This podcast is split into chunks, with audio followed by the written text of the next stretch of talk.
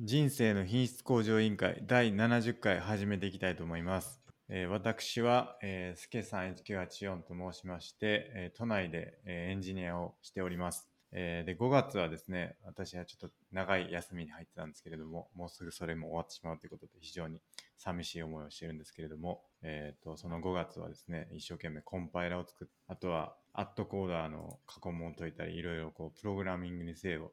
出した1ヶ月だったなと思っておりますで本はあまり最近読めてないんですけどあの岩田さんの本を最近読み始めましてちょっとまたそれも読み終わったら紹介したいなと思いますでえっ、とバイブルはですね1日回出力班長となってますのでどうぞよろしくお願いしますはい、D マゴットです。関東のとある会社で会社員やってます。哲学が大好きで、大学も哲学で卒業しました。最近はアドラーにドハマりしております。格闘技が大好きで、グラップリングっていう格闘技やってたんですが、コロナの影響でしばらくジムが閉鎖してたんですが、とうとうもうすぐですね、えー練習が再開できると非常に嬉しいです。あと、えーゲームが大好きで、最近はレジェンズ・オブ・ルーンテラっていうカードゲームとかやってます。そして人生の目標は悟りを開くことです。よろしくお願いします。よろしくお願いしますよろしくお願いします。で今日ですねあの第70回で記念すべき、えーエピソードエピソード回ということであのゲストの方を、えーお呼びしていますので、えー、と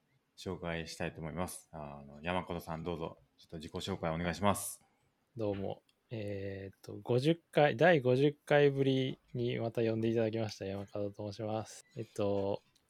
えっ、と、一応、経歴は、なんだ、なんだろう。どの辺、どの辺まで話したんでしたっけね。もともとハードウェアエンジニアみたいなことをやっていて、なんかその後、データサイエンティストみたいなことをやっていて、で、その後仕事を辞めて、で、なななんだかんだうだうだしながら、スケさんと一緒に、えっと42東京に行ったりですね、えっと最近は、えっとアットコーダーの ABC をこう埋めていくとかを毎日やっていたりしております。あと最近 TFT っていうゲームにあのだいぶハマってますけど、まあ、そのゲームではよく誠さんと,、えっとリーグオブレジェンドっていうゲームをやってたりします。はい、えーそんな感じです。よろしくお願いします。よよろしくお願いします。ということでですね、ゲストの方をお呼びしてですね、えー、と人生をどうすればよくできるんだろうか、品質を向上させられるんだろうかということを、まあ、議論していくあのポッドキャストになっております。で、山門さんはですね、まあ、今まで2回かな ?3 回 ?2 回えーこれ3回目だと思います。 ?3 回目ですかね ?2 回出ていただいて、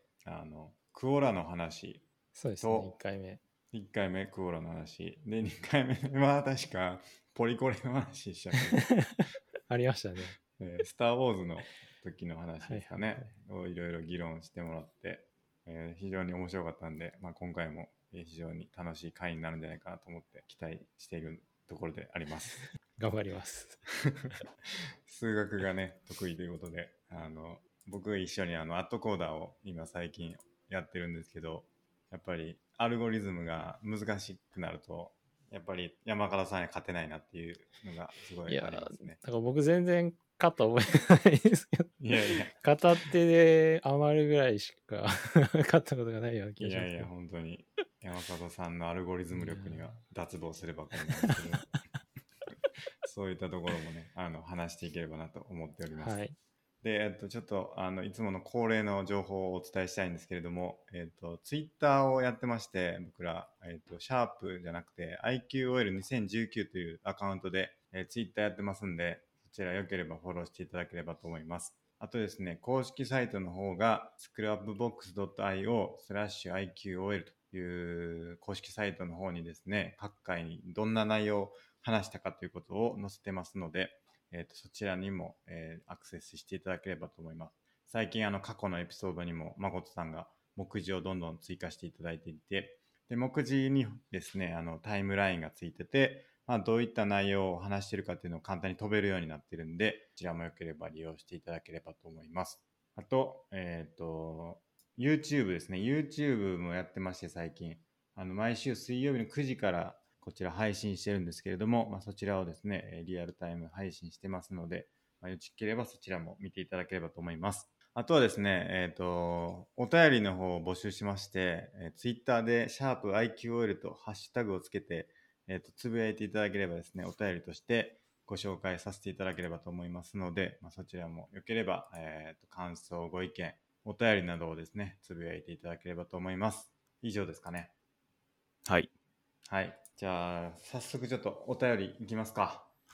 お便り、はい。いきましょう。じゃあ僕1つ目いきますか。お願いし ます。はい、お便り1つ目。なぜマゴットさんはバスケの選手とかのことまで知ってるの、えー横も横文字の人の名前よく覚えてるわ。しかも由来まで、えー感心するわ。映画の横文字もスラスラと。ということで、これ、うちの親からですね。まさかの。はい。すごいですね。でも、関心はでい、すよね。でも、ま、マジで。なんかよく、よく知ってるなって思いますよ、実際。人によって、カタカナが苦手な人と得意な人がいますよね。あスケさんどうすか普通っすね。普通。 日本語っていうか、その、どっちかっていうと、日本名の方が苦手かも。歴史とか、例えば、日本史とかより世界史の人の名前の方が、まだ覚えやすいなって感じはあります。なるほど。山門さんは、ーいや、僕はもう、名前覚えるのがめちゃくちゃ苦手なので、どちらも苦手ですね、完全に。漢字もすごい覚えるのが遅かったし、かといってカタカナのなんか世界史の人の名前とかももう全然覚えられなかったタイプ。なるほど。孫さんは得意そうっすね。まあ僕、世界史中やってたのもありますね。っていうか、孫さん、大体記憶力良すぎませんそうっすか。いや、なんかちょっとしたことめっちゃ覚えてんなって思うんですよね。なんか例え。ば、例えば。いや、なんか授業でやったこととか、僕もすっかり忘れてるんですよね。高校とか、中学校とか、小学校とか。結構覚えてますよね、普通に。いやまあ本当に印象に残ってるやつだけですけどね。なんか普通にエピソードトークできるじゃないですか。なんか、高校の時習った話とかで。ああ、どうだろう。そんなたくさんは覚えてない気はしますけどね。はい。でもなんか一回聞いたら忘れられない系ですか。バスケットの選手とか。ああ、どうだろう。いや、そこまでではないと思いますけどね。結構コービーは有名だったんでね。 うんちくも結構取り揃えてるし、うんちく。ええはい。どうやってるんだろうなって思いますけど。そうっすね。名前覚えるの苦手やったらどうしてるんですか山門さんは。普段。普段いやー覚えなきゃいけないのはもうメモるしかないですね正直なんか仕事 とか確かこっにそりメモな。ってますねなんかでも結構マジでミーティングとかするじゃないですか。例えば、はいはいはいあの初め初対面の人と参加3人ぐらい例えばミーティングでして、初対面の人が3人いて、最初に挨拶して、しょあの初対面なんで、あはいはいなんか名刺交換とか例えば仕事やったらして、うん次の瞬間に忘れてません結 構。あんなこのい人や名前何やったっけみたいな。もうなん なかんかそういうのがあったら多分手元のメモにこう席順にこう一個ずつこう名前をこう振っとくんですよ最初に はいはい。自己紹介してもらったらいいんいでや、そうなんですよ。それをやるつもりなんですよ。だからあの名刺をこう席順に並べるじはゃいなはいいですか、はいは大いあ体。りますね初対面その並べるときに、あ、やべってなるんですよ。あすでにならないですか そうあれ、この人、どの人やったっけみたいになって、左隣の人の名刺の並び順を見て、こあっーそり見て、あ、こうかっつってやること多いんですけど、何なんでしょうね。なんかもう多分そうですねうーん難しいですよね孫さんは全然そんなことないですか、なんか業界の交流会みたいなすごい人の人数がいるとことか行って、はい結構名刺交換とかすると思うんですけど、はい。もうそれはもう一瞬で忘れてますね。 顔と名前が一致しないっていうのは僕、あるかもしれないです。あーうんはいなんか Facebook とかそのためだけにやってるみたいなとこありますけどね。ああ、なるほど。あうーんとりあえず名刺交換して、なんか覚えとかなあかん人には一旦 Facebook の申請送っといて、で友達になっといたら、なんとなくその人の写真があるみたいな。うんでもなるほど しばらくしたらこの人誰やったっけってなるって いう。なりますね。マジで Facebook 半分ぐらいそんな感じかもしれないですね。しかもまたなんか違う機会であったら、あれ見たことあるけど、あ何の人だっけみたいな。そうなんですよ。そういうことがそれが一番厄介なんですよ。はい挨拶したかしてないかっていうのが一番厄介です、ね。向こうも大体覚えてないですけどね。うん向こう覚えてないやろなって思っててこっちは覚えてるパターンとか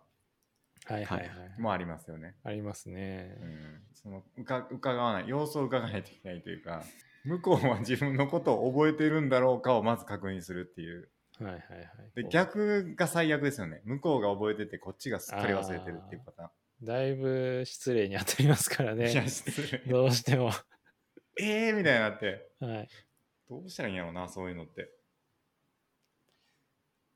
どうしようもないですね。確かにな。まあもうどうしようもないですね。もう諦めましょうか。 Facebook でももうんう覚えられないんで、確かにな。まあそれはもうじゃあしょうがないということですかね。はい。映画の横文字って何でしたっけちなみうんに。映画なんだろう最近なんか言ったっけなベタコールソウルは最近よく聞きあまあ、すベけどターコールソウルうんとかかもしれないですね。映画のタイトルとかよく出てきますよね。真央さん。は。い。アベンジャーズなん。てか洋画しか見ないですね。邦画で見ないですもんね。確かにそうですね。もうアメコミもんばっか見てますから。まあ記憶力いいっすよ、真央さんは。うんそうっすかね。お墨付き。 はい。ありがとうございます。あとはそうですね、僕の、あのー親からも、あのこれ言っていいのかなわかんないですけど、孫とさんの試合の動画の話って言っていいんですかあ大丈夫ですよ。あ、大丈夫ですかはい。もう言っちゃってるけ ど。あの、孫とさんの試合の動画があって、はい。これはオープンになってるってことにして大丈夫なんですかまあ一応もう上がっちゃってますからね。まあ、はいインスタあででね、もあの、ああ、でも限定公開の動画もあるんで。あ、そうなんですねちょっとあいやいや URL そのの動画の URL を貼るってわけじゃないんですけど、はい。そのそもそも孫さんの試合の動画が見れる状態になっているってことを、まあ、伝えてしまうとちょっとまずいかなって思ったんですけど、あいや、それ、そこまでは大丈夫です。大丈夫ですか、はい。まあ、オープンになってて、まあ、孫さんファンならみんな見たことあると思うんです けどあの、まあ、その動画をですねあのあの親に伝えて見てもらったらイケメンやって言ってましたありがとうございます。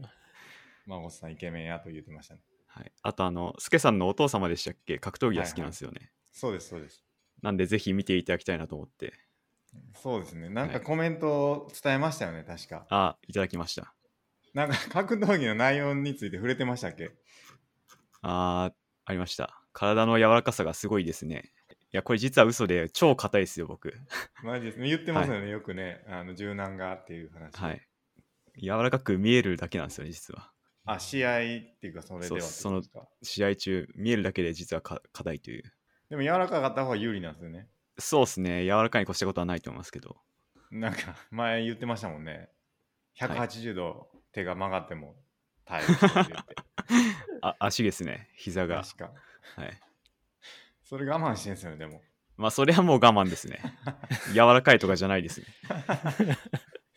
それ軟体動物みたいなのがいたら勝てるんですかあーでもやっぱ締めはきついと思いますね。うーん関節はまあ、でも大体痛いかもしれないですけど、締めは絶対同じくらい苦しいと思います。ヨガの達人みたいな人なんかわけわからんことになってるじゃないですか。はいはい。あの、型とか。ああいう人にはやっぱ戦いにくいですかね。あー多少ありますね。うんうん。はい。まあ柔らかくなりたいですね。はい。間違いないです。山形さん得意ですか柔軟は。僕は相当体硬いですね。なんかもう、なんていうの、前屈前屈で地面に手が届かないタイプなので。いや、それ普通です よ。それ普通そうですかいやつ、あの、指先もつかないぐらいなんで、本当にい。や、もちろんもちろ ん。それはそう普通です。普そ通れで普す。通でしたっけええ、社会人の常識。ああ、そうでしたね。なんかマ第モ一、さんつきます僕、かろうじてつくくらいあ、かすごいな。あな。ああの、前屈する前に腰をフラフープみたいにぐるぐる回してからやると、結構はい柔はいらかくなるんですね、一時的に。ーあなるー、なはるほいど、なるほど。全くつかない。つく気配すらないですもん。うーん、なんか多分ね、 10センチは15センチぐらいは 届かないですね。相当硬いですよね、地そ れは。前屈は。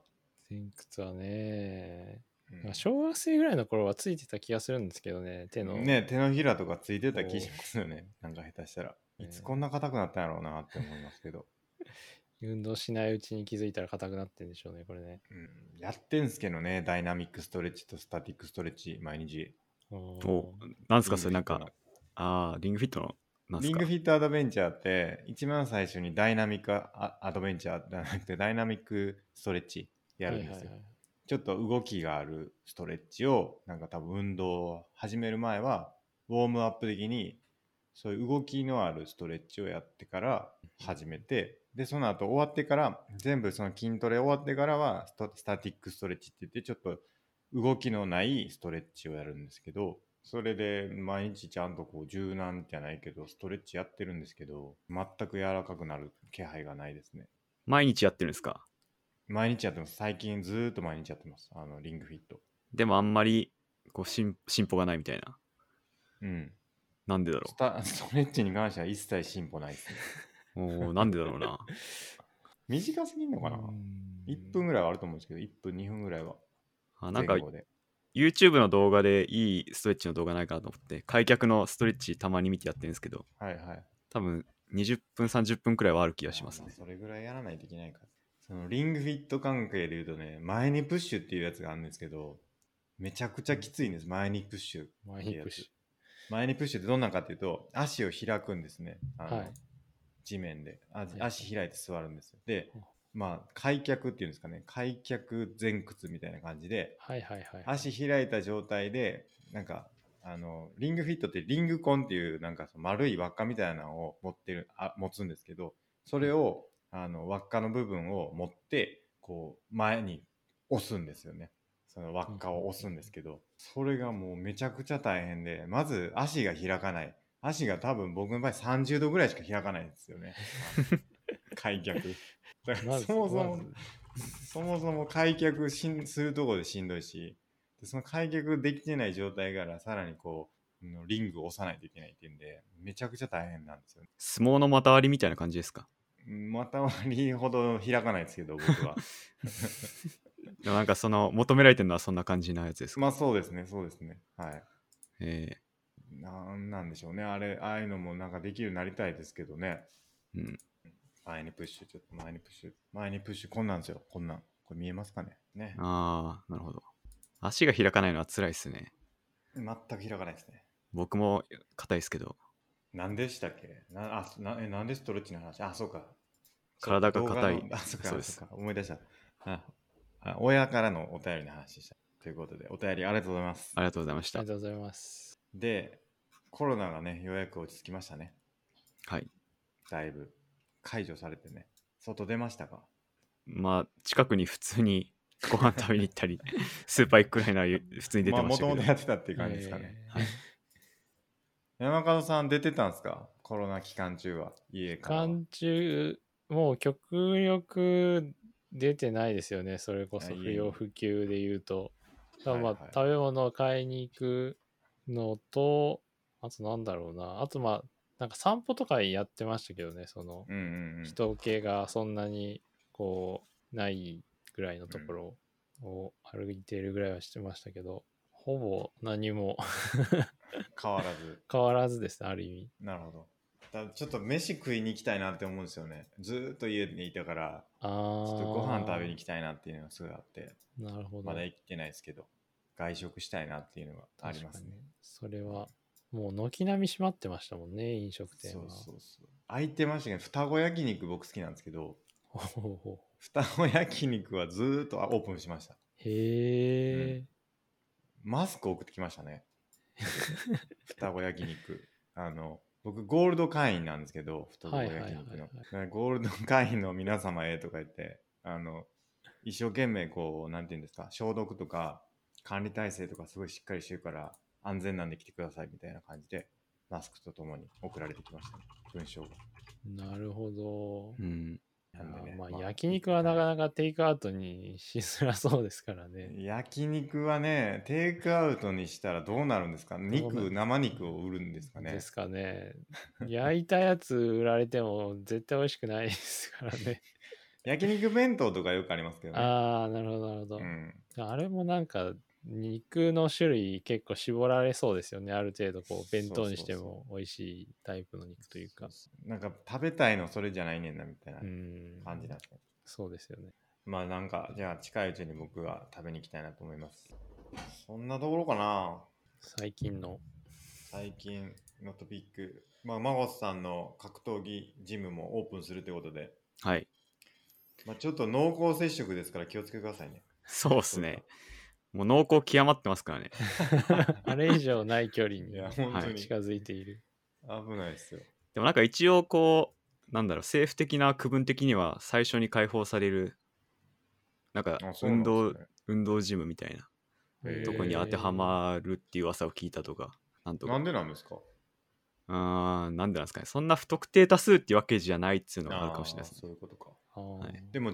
ね、最初、ジムが結構なんか取り立たされてましたもんね。そうですねク。ラあスれ、ターでとか言って。なんか運動ジム、ウェイトトレーニングとか、うん一人で黙々とやる系のジムですよね、あれって。はいはいはい。はい。なので、ちょっと違うとは思いますけど、うんうんうん、あれこそ結構不特定多数な感じがするんで、カラオケ屋とかもういつになったらオープンできるんやろって感じですけどね。そうですね。結構最後まで残るんじゃないですか、カラオケは。カラオケ、あと、なんか、ナイトクラブとか、うん。すごいあー取り沙汰されてましたけど、うん。まあ、このまま収まってくれればいいですけどね、第2波とかなったらえらいことですからそうですね。はい。うんなんで日本は結構収まったんですかね、意外に。どうなんですかね、まだはっきりとした原因は分かってない感じがしますよね。明らかに差ありますよね。 ありますねあね。なんなんやろって思いますけど。 まうんあ、適当な情報を拡散してもよくないですから。そうですね。 いろいろ諸説ありすぎますから ね。真偽不明のものいが。や本当に危ないですね。まあ、そんなぐらいにしておきますか。はい、じゃあ、行きますか、もう早速。早も速う、山形さん来てます から、メイントピックの、メイントピックのい方に入ってきますか。きますか。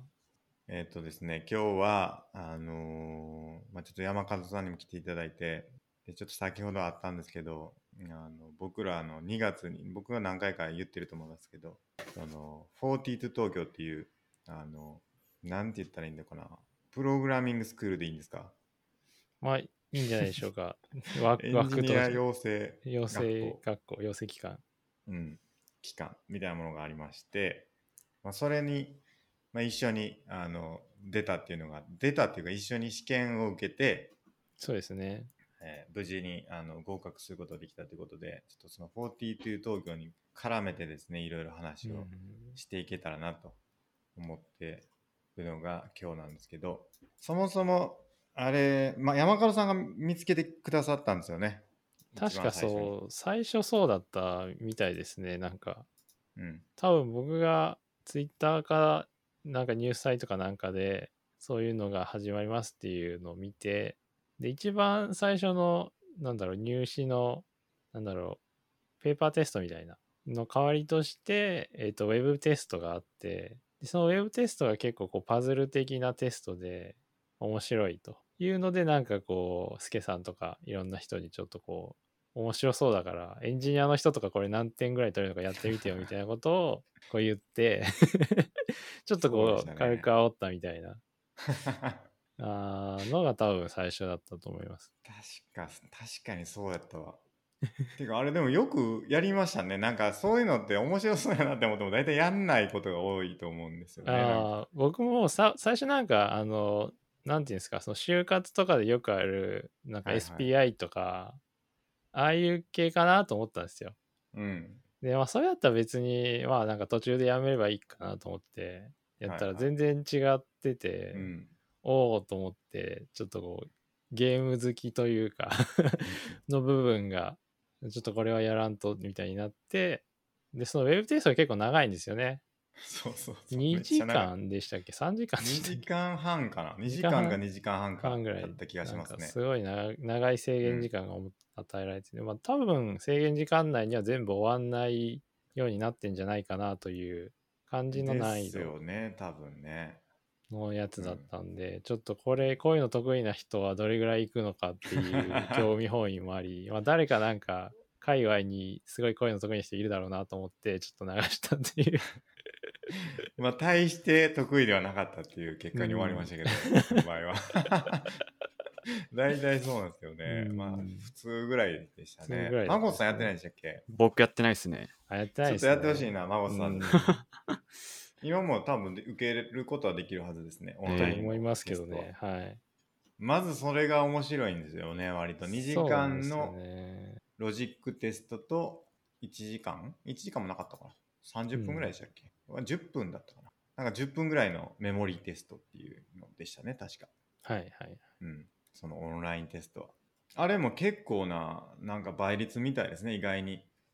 なんかのね、結構校の名前を変えて受け直してみたいなことをしていた人がいたらしいっていうぐらい、ある程度落ちるときは陥ってたみたいですね。みたいですね。そのオンラインテストがあって、で、それにパスしたら、今度日程を決めて、1ヶ月間の、そのピシンって言われる、あの、なん、なんですか、入学試験。4週間続く入学試験ですそうねで。すね。これ、その内容についてはあまり触れてはいけないというふうにお達しがありまして、まあ、実際に 何があるかっていうのは話せないといそううこでとすなんですけれね。ども、なんか話せる範囲で話せるといいなと思ってるっていう感じですはいね。はい。そうですね。そもそも、なんで山川さんあれ行こうと思ったんですかその、まあ、オンラインテストは分かったんですけど、はいはいはい。ピシンは4週間あるし、そうなんですよね。いや、結僕構ハ ード。僕はそんなに行く気はなかったんですけど、なんか僕の記憶だと、すげさんがすでに、なんかじゃあ2月にしますかみたいなことを言っていて、はいはいはい。で、もう一人、えっうと、んうん。あの、同じスラックにいる方が、じゃあ2月でみたいなことをおっしゃってた、なんかみんな本当に行くんだみたいな感じにはいはいはい。なってたっていうのが正直なとこですね。なんか、なあんれかしゃそうでしたっけ山川さんが一番最初に登録してた記記憶ありますけどね。あそうでしたっけなんか1月かなんかにしようとか言って、僕はなん僕はかそう2い月にしますわって言って、で、2月に変更してみ見てもらしてもらったみたいな。そうでしたっけなんか、うん、よ様子見に行くかどうかぐらいの気持ちだった時に何月にしますかみたいなそのはいはい行くか行かないかで迷ってる時にすでにこう1月か2月か3月かっていう選択肢を 確かに渡されてあ確かに本当に行くんだと思ってっ確かに。ていうのはなんとなく僕の記憶ですねで確かなんか事前にそのこうオフィスビルの中にあるので会場が、その、うんオフィスに入るかあのカードキーというかの配布があった時にはもうスケさんはなんかかなり面倒くさがって いるニュアンスだったのは覚えてますねその時い点や、で。そうでした ね。3人で行って、ええで、カードキー受け取りに行って、飯食って、そうなんですよね。かめんどくせえなって、だんだん 思う。なんかその、勢いでこう、登録したはいいけど、はいはいはい。その、なんていうかな、なんかいざこう、始まってみて、なんで4週間も行かなあかんねやろっていう気持ちになってきて、ええだんだんもうちょっとい、やめようかなって思ったのが結構あったんですけど、ええええ1月中旬ぐらいですかね。そうですよね。2月でそのの試験だったので、はい。そうそう2月の僕ら試験だった1月中旬ぐらいにそのカードキーを取りに行くイベントがあってでそこにはね1月の人たちも、まあ、会場にいるそうですよわけねです。けど、横目にうん見な様子をが見ならがらってね感じで、うわーって うわーって思いながら見て思いてながら、はい、ちょっとこれ大変そうやなーって思いましたね思いでましたね。朝行ったと思うんですけど朝昼か昼頃行ったのかな結構人もいっぱいいてそうでしためねち。ゃめちゃ気合入ってるやんと思って 思った覚えがありますねあ。りままあでもいとりあえず初日だけ行こうって 心に決めて そ初初日だけはまあ少んなんでここまで せっかくカードキーまで取りに来て時間使ったんやから初日だけは行こうって言って行ったら面白かったっていう感じですね。うん、見事にはまってしまったっていういか。や本当にやられましたねあれは。 楽しかったいやな。ーそう、なんかこう、全然この間の顔と違うなって横で見 てて思いましたね。そのカードキー受け取った日のテンションとその初日の夕方ぐらいに、あ、こういう感じなのかみたいな感じでやっていた時の顔で。山門さんはそれで言うとあんま変わんなかった気しますけどね。そうですね。なんか、うん、だどうしても内容に踏み込めないと言えないラインがありますけど、あんまりその事前のた時と初日の時との差はそんなにはなかったかもしれないですね。あ、やっぱこんな感じかっていう。引き続きめんどくさそうではあり ました。そうそうそうそうなるほどなという感じは。でも始まってしまったらなんかこう途中で抜けるのもなと思いつつそうも、なんでみすたいな、なんかそんなバランスでしたね。まあなんか多分一秒オープンになってる情報で言うと何やるかっていうとなんか C 言語をやるっていうのは多分オープンになってると思うんですけどそうですね。 C をやるんですよね。孫さんとか C とかやったって言ってましたもんね。ちょっとだけ、触りだけやりましたうん。し、えぐいっすよね、だから。C とか。えぐいっていうのは、 いやだから普通最近のねエンジニアっていう最近のエンジニアっていうのもあれですけどなんか新しく言語を習得したいとかエンジニアになりたいっていう人が何から始めますかって言ったら、まあ、あんま C から始める人いないっすねっていう感じがするんですよね。相当ハードコアですよね。うん、そうなのか。僕のそん、な気がし僕の中のプログラミング言語っつったらイメージは C 言語なんですけど、 それは多分ね、だいぶ古いマジかあう。のんそういうなん かステレオタイプみたいなこう、10, 10, な10年前ぐらいの大学でおそ教えられていた言語といえばみたいな、なんかそういうぐらいのうそうかも感じ。大まあ学のカリキュラムになりがちみたいなイメージありますけど、C 言語。確か10年前僕大学生でしたわ。 確かに。 え大学でやったんですか真帆さんはあ大学でもやったっけないや、やってない気がすんな。えどこでやったんですか、会社の研修ですね。あ会社の研修そんなんあんねや入社後、PC 配られて、はいはいへで、え。 C 言語でこれ、これこれ解くみたいな、やりました。マジではいへそれは何のためにやるんですかなんでなんですかねわかんないです。もう全員やったんですよ、基本的に。へえ、はいそれは役に立ったんですかまあ一応なんだろう。それこそ教養として身になったかなっていう気はしますね。なるほどな、はいまあこれちょっとあれかもしれないですけど多分マゴットさんの職種とかだとはい。スクリプト言語とかは触るんじゃないですか、いや、人によると思いますけどね。まあでもあ基本あんま触んないんじゃないですか。うーん、はい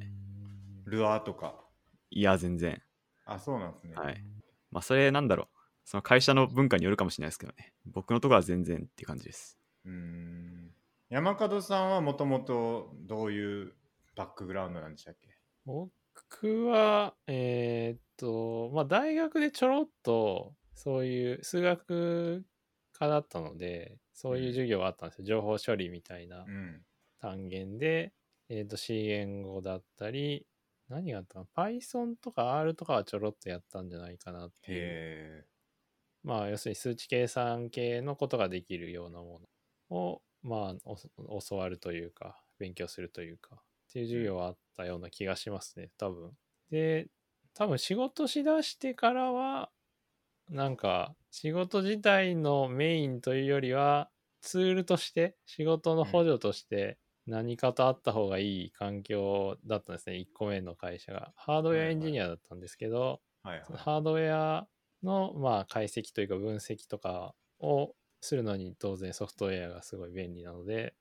えっと、その会社にすでにあるやつを、あるツールをまあ改造したり、ちょっとくちょっとくっつけたり、ちょっと手直ししたりみたいなのでやってたと。それは C ですかそれは、えっと、TCL っていう、TCL って書いて TCL ってなんかいう聞いたことあります ね。なんか言語があるんですけど、いはいでしたねが一つとあと C も部分的にはありましたがね TCL。 TCL と書いて TCL って読むと思うんですけど出てこない。初耳プだロ。グラミング言語で出てくるのかな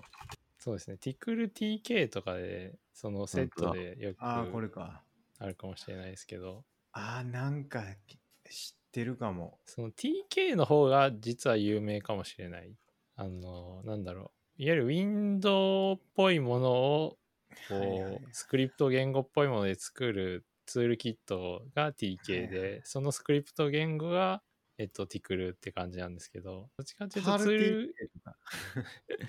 そう TK が結構いろんな言語で動くように作られて、うんうんこう、汎用的に流行った時期がへえ。あるようですね。いや、なんかパール TK って、僕なんはかい知はっいてはるい。あると思気いがましす。ますね。うん。本持ってた気がする。 パールで GUI やるんやって思った記憶があるんですけど。 GUI のあのウィンドウというかあうのん枠がこう出してその中にボタンとかくっつけてっていうことがうん割とできる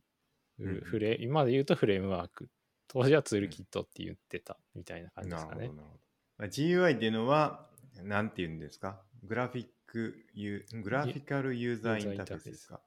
まあ、要は、Windows とかのデスクトップ的なデスクトッもプのアとかプリ的あなとはそうでアすプねリケーションだったりとかを、こう、マウスとかで操作したりできはいはるい環境みたいなイメージでいいんですかね。そうですねこの辺正確 な言葉をちゃんと言わないと出てこないですけど。そうですね。なんかこう、分析用の大きな、こう、ツールというか、うん環境が、まあ、その会社用意されてて、そこ上で、各々必要なツールをこう作ったり、誰かからもらったり、秘伝のタレがあったりっていう感じでしたね。なるほど、なるほど。で、ツ結ー構ルそコマンのド、ゲランゲージ結構その、製ハードウェアって結構製造業だったので、その生産をタイでやってたりするんですね。で、タイでやっている現地のエンジニアにもなんかこう、最後使ってもらって、こう、生産管理をしてもらうみたいなフェーズもあるので、そういう GUI のような、ある程度簡単に使えるものにしとくと喜ばれるみたいなだ。なるほど、なるほど。のもありました。簡単にその、なんていうか、できるんですかその、その簡単に GUI、GUI 作るっていうんだったら結構大変じゃないですか。そうです、そうです。大体基本的に結構大変なんですけど、割と、こう、サクサクと作れる。スクリプト言語書くぐらいの気持ちで、えっ、と、GI が立ち上がるっていう感じですかね。えーなるほまど。あ、もちなろ、んるほど環境側にもうセットがある程度入ってるっていうことなんですけど、実際は。はい、結構それは一般的なんですかそのほその会社独自っていうよりかはその製造業とかであれば割と結構そういうこ言語、えーピクルを使われることが多いみたいな。完全に会社 依存だと思います。都会に使ってるところが多いとは全然思わない ですああ、ね。なるほど。ほほどうどういうのを使ってんですかね僕あんま製造業にいたことがないかあら、ーど僕ういうふうにも他やのられ会てるか社を見たことがないんで分かんないですけど、大体よくありそうな話は、その、その、なんていうんですか、最初の立ち上げフェーズというか、うんなんかこう、こういうものを作ろうって言った時に、一番優秀だった人が一番好きな言語が採用されるってい う。ある、ありがちなやつですね、それ。これやろうって言った人が、これ、ここまでできたからって持ってきた人が、こうんう、権利を得るみたいな。あるなあ、それは。ことは言われてましたね。だから、こう、社内のその、こまごましたプロジェクトみたいなのでも、こう、こまごまいろんな言語が使われてたんですけど、それは大あ体そうそうなんですねいう文脈がありました。えー、まあその当時で一番モダンな感じの環境ってどんな感じだったんですかあ、でも、だんだんそのティクルを読んでくれるやつを Python に置き換えようみたいな話はあって、ちょっとずつ動いてましたね。完全に互換までいったかっていうと微妙だったと思いますけど。はいはいはい。あじゃあ Python に乗り換えていこうみたいなそうです流ね。れだったんですね。数値計算もうまいこと動くしっていうのもあって、はいあとまあ、マトラボを使ってるとこもありましたね。やっぱはいり。ははいい、はい。そうかそうか。確かになんか Jupyter とか地味になんかちょっと GUI っぽいというか、そうですね。ボタン置いたりとかもできるし、はいはいはい。まあインタラクティブな感じにもできるしっていう。あれぐらいの感じがちょうどいい人たちっていうのがやっぱりいるんですよ、結構。うーん結構難しいですよね。何を作るかっていうか、その GUI ってどういうレベルの GUI かによると思うんですけど、そうですね。フォームでいいのか、はいはいはない。なんだろう、なんかどういう操作が必要か。僕らだったら結構もう管理画面みたいなの作っちゃう、ウェブの管理画面みたいなの作っちゃうはいはいはいはいみたいなことが、まあ多いかなって、その一般の人にも使ってもらえるような、ちょっとアクセスしやすい環境はいをはい用意するってなると、管理画面って呼ばれる、まあアドミンっていうんですかね、その、はいはい。なんていうか管理者権限を持った人だけがログインできる画面に入ってい、まあ、ブログとかの管理画面に似たもんだとはいはい思うんですけど、そこでなんかいろいろこう入力したりとかできるっていうのは結構用意したりするんですけど製造業におけるそういうそういうものでもないと思うんですけど、そうですなんか多ね。ね、入力できたりとかなんかそうですねなんなんですかなんかいろんなボタンがあったりとかするんですかね。そうですね。大体そのハードウェアから、まあ仕事、大体の仕事は2つあって、ハードウェアをより良いものにするっていう目的のやことと、大体なんかハードウェア壊れたからそれを直さなきゃいけないっていうことにすごいうんうんうんこうざっくり2つに分かれるんですけど、どっちもやるのはいが、その、じゃあ今どうなってんのっていう検査をするんですね。で、その検査をした結果、例えばパフォーマンスを上げたいんだったら、じゃあパフォーマンスとしてどのラインまでいかなきゃいけないのかっていうのがあって、はい現状どの辺なのかっていうのがあって、じゃあはいそれをどうにかするにはどうしようかっていう感じになるし、まあ、壊れたんだったら、なんで壊れたのかっていうのを、こう、まあ、ソフトウェアで言うとデバッグみたいな感じですけど、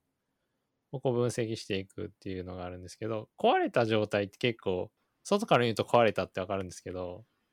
壊れているがゆえにどこが壊れているかわからないっていう問題が結構ありました。確かにそうですよね。で、それをこう、いろいろこう、しあの、しなんとかなるようにいろんなものがいろんな人が仕込んでいるので、はあ、それをこう吸い出す、ダンプされてるものを吸い出すみたいななるほどことをしたり、で、したものを、まあ、かなり素朴なデータ構造なので、うまいこと人間が読みやすいようにパーズして、はいはいはいはい。で、あるいは、こう、複数台あったら、じゃあこいつはこの辺、この傾向としてこの辺にあって、で、こうこの数値がこうなっているやつは壊れやすいとか、壊れにくいとか、うんパフォーマンスが低いとか、みたいなことをやっていくので、当然それを一個一個手でなんかメモって実験ノートとか作れないので、当然。そういうのをどんどんこう、コンピューターにやってもらなるうほとど。なはいはいはい。でもそれって結構、そのログ出す人と、はい。そのログを解析する人って分かれてたら、はい。そのなんか仕様とかちゃんと決めてないと、はいはい。この人はそうこういう形でログを出すけど、この人は全然違う形でログ出すから、ですはい。なんか同じように扱えないみたいな、めっちゃ大変みたいな。あそよくあ ります。ななんでめっちゃ結大変構頑張ってこう統一させていくっていうのは全体の流れとしては問題意識としてあってある程はいは度こう動いてはいましたね。でこでも究極はその何て言うんですか初めてこういうのをやってみたからこういうの入れてみたみたいな時はそういうダンプするレイヤーでこうバグがあってとかう、 ダンプ側の問題で、ね。そうそうな変そもそも全部何も入ってなくてちょっと取れてませんでしたもう一回やらせてくださいとかうわもう当。辛い然時々はもうもちろんそんなに頻繁にあるわけじゃないですけど皆さん頑張ってるんで時々はそういうバグもやっぱり実際やってみたらっていうのはありますねもちろんそれなるはほどその製品レベルには出ないんで全然そうはいはいいはうい開発レベルの話ですけどはいはいはい。いや面白いな。だってはい製品で考えたら別にそのデバッグログってはいそこまで重要じゃなかったりするわけじゃないあそうですお客さんは一切見えないものですね見えないし、それが別に性能に悪さするとかがあるかもしれないですけど、はいまあ別になかったとしても別に使えるは使えるわけですよね。そのデバッグログなかったはといしても。はい機能自体はもちろんうん違うものその製品の本来の機能とは全然違うものなんでってことですよね、だからそれがバグってるかどうかってそこまでチェックされないけどいざこう、はいお客さんの中で元でなんかこうおかしなことがあったら、それが送られてきた時にそれがどこで問題が起きてるかっていうのを手元で確認しないといけないからそうですそれをね手元で確認するのにいざ走らせてみるとそこでデバッグの開発コードが間違っててあまあの全然解析できないみたいなことがあり得るってことまですか、あありえますねまあ多分お客さんに行ってではおお客さんの先で壊れたやつのダンプが壊れてることはかなりレアですけどあそうなんですねさすがにそそれをこうお客さんに乗っけていいものっていう制限が結構強いのでうんうんうんそのの乗せるためにはこれぐらいはチェックしようねっていうのが結構きついのでダンプがまああじゃあそこも含めて結構見られるってこそとうですね乗っけるものは見られますねなのでその開発中にねいろいろ実験的にやってみて、あこれだとダメだね壊れてたねっていうのをダンプしたらあちょっとこの間入れたやつが間違ってましたみたいな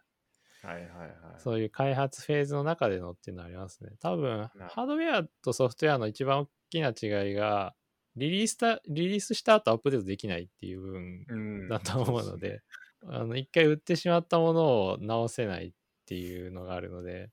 でそもれは最結近ど構うラなインんがだあ、ありままあ、すそっ。かハードのレベルでは無理ってことそうですね、ファァームウェうんアアップデートみたいなことは、もちろん原理的にはできる商品だったんですけど、まあやっぱりファームウェアアップデートって嫌がるお客さんが多いので、どうしても。なるほど。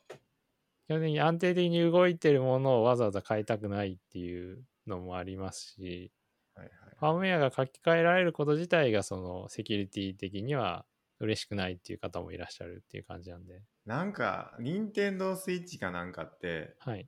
なんか、ファームウェアの書き込み、ってかその変更をハード的になんかやってるみたいな、なかったでしあたっけーその、要するに、任天堂スイッチをこう改造されたらすぐ現地できるし、はいはいはいこう何もできなくさせるみたいなのを、結構なんかハードレベルでやってるみたいなのをなんか見たことが、へあるんですけえ。なんだろう、FPGA みたいなイメージなのどどううなんだなろんだろうう、なんか、にしなんだっけな、ハード。まあ、要はあの辺ってなんか結構、や、あのーなんかチートツールみたいなのめちゃくちゃ開発されますよね。はい。エミュレーターみたいなものが見れゲーム機だったら。うん。なんかハード的になんかいろいろやってる。でもなんかそのソフトウェア的な変更をはい。ハードに伝えてハードを書き換えるみたいなことって原理的にできないですかね。まあ、うーん。なんか熱を起こすとか、 なんかわかんないですけど、物理的な挙動をこうソフトウェアで。急なんか極端なものはできるでしょうね。ヒューズ飛ばすみたいなことはできるわけですよね。はいはいはいはい。あ、そういうやつやったかな。確かになんかそんなんやった気がしますね。ああ、そういう任天堂ね感じなんですかね。うん多分ソフトウェア的になんか電流なり電圧なりをコントロールして、こう、飛ばせるぐらいのヒューズを用意しておいてみたいなことは当然できるとは思いますね。そのデバイスを物理的に変更することでシステムソフトウェアのダウングレードを防いでる。あー、なるほど。 ヒューズを物理的に破壊してるって。なるほど。へえあ、確かにそれは戻しにくいでしょうね。 相当戻しにくいでしょうね。そういうのをやられてきていると。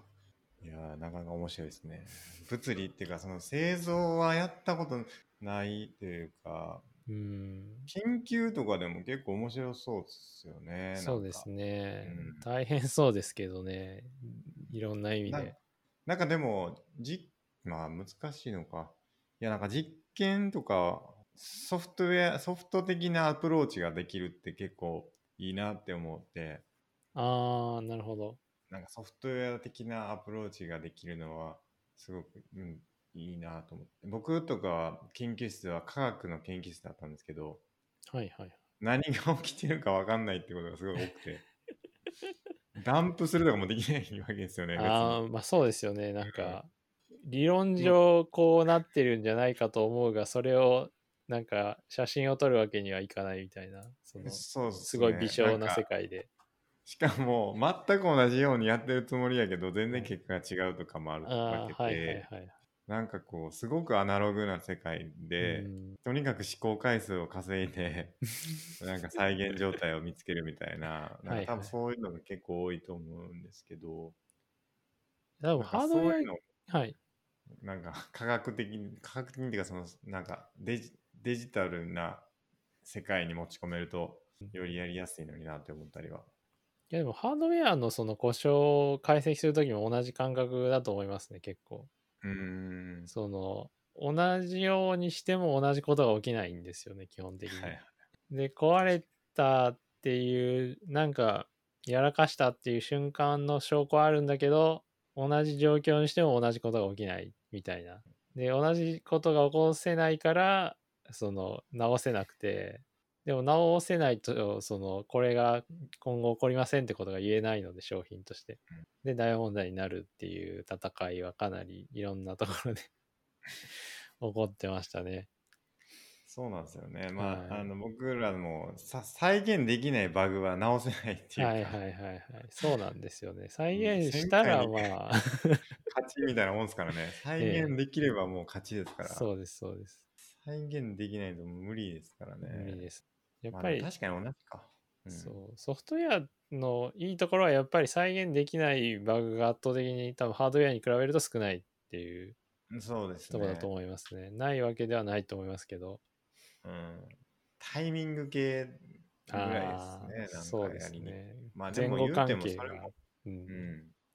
まあできますからね。なんか量的な問題は結構やっぱりハードウェア特有な部分があって。うん。そのここれこの部品とこの部品がちょっとこっちに触れてるとここうなってそれがこう積み重なってこう分布の一番端っこにいるやつだけ悪くなるみたいなやばいな。それじゃあどうしようみたいな感じにはなるんですよねやっぱりほんだから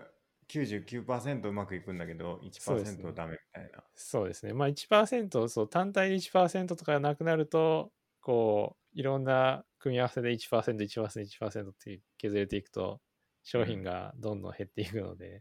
うんどんどんその利益率が悪くなっていくんですよね。なんかよくある笑い話みたいなんで、はい。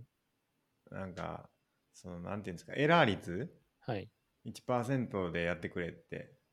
はいはいはい。頼んだときに、日本企業にお願いしたら、はいこちらがあの依頼された1%のエラー品ですって言って納品されたってやつって本当にあるんですか あれは、あれはまあ冗談で すよね。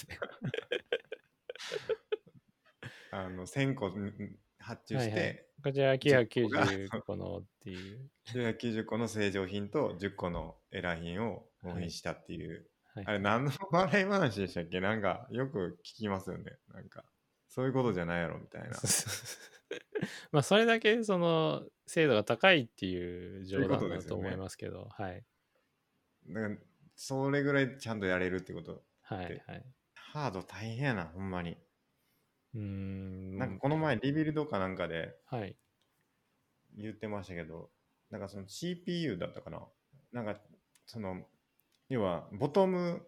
の性能は測るじゃないですかでもこれ以上は絶対パフォーマンス出さないといけないっていうボトムのパフォーマンスは測るとして、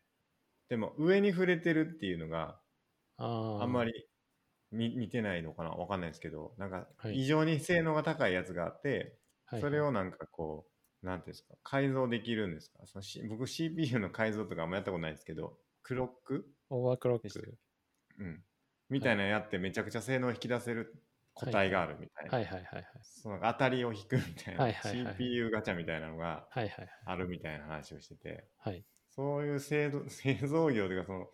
ハード的な業文脈でいくと、その当たりの個体みたいなのってやっぱりどうしてもあるってことなんですかそうですね多分 CPU とかそういう割と複雑な製造物の場合だと、そのぶどまりがて戦いの相手なんですよね結構つまり、えっと売り物になる率ってことなんですけどぶどまりっはいはいてはいはい材料に対してその CPU の場合どういうことをやってるかっていうと、うんえっと一応設計上最高パフォーマンスのものをえっ、と、製造しますと。でただし、冗長性を持たせておいて、部分的に不良があっても、全体としてはパフォーマンスをげ犠牲にして動くことができるようにしておくと。なので、すごく単純化してしまうと、例えば16コアの CPU を設計しますと。で、えっ、と、設計には16個の、えっとコアが書かれていて、それ通りに製造されていくんですけど、16個のうち1個動かないコアがありました。っていう時に16コアの製品では売れないんですけど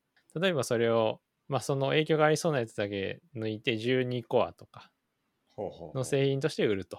いうことができるんですねマジですかそはいんなことやってるんですか、そういうことをやってますね CPU とかではへえ、え、じゃあ10 12個なんだけど15個動くってことですか例えばそういうことがあるあり得るっていうことですねなるほど、なるほど。であるいはそのえクロック周波数みたいなものの耐性がここより高いとかここここまでは大丈夫ここまではうんうんここ0以上上げると、えっ、と、異常動作するとかっていうのを当うんうん然うん製造中の検査でしてるはずなので、えっと、最高品質まで耐えられるやつと、そこまでは耐えられないけど、低めならまあちゃんと動いてるよね、みたいなやつがあったら、えっと、クロックを抑えた形の、えっと、グレードで売ると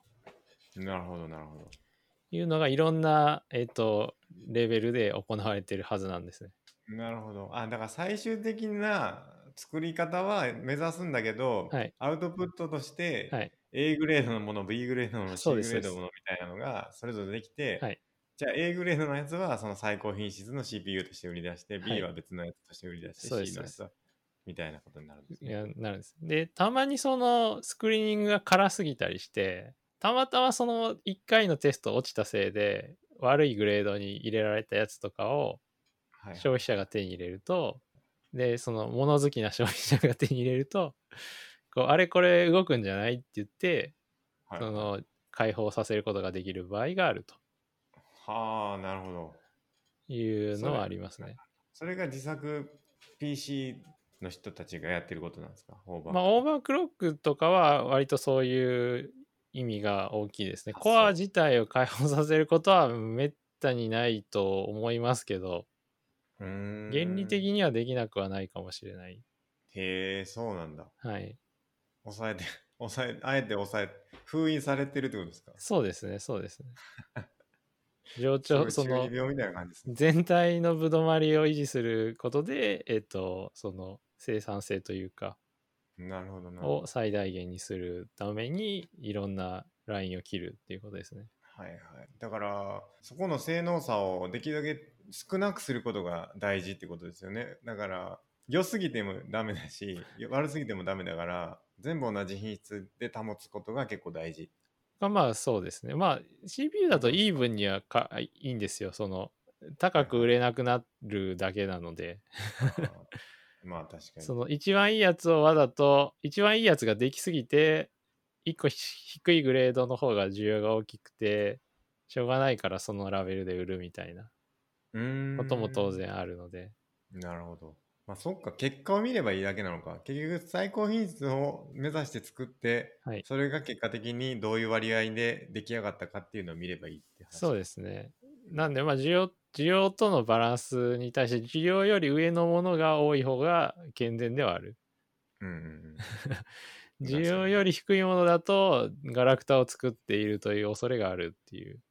なるほど。ことはありますけどまあバランスですねやっぱり、いや、面白いな。うん、なんでそなのまあ考えあんまりやらへん もんね。多分僕らそういうパフォーマンスとかそういうのが要求されるタイプの製造業はみんなそういうことはやってると思いますね、うー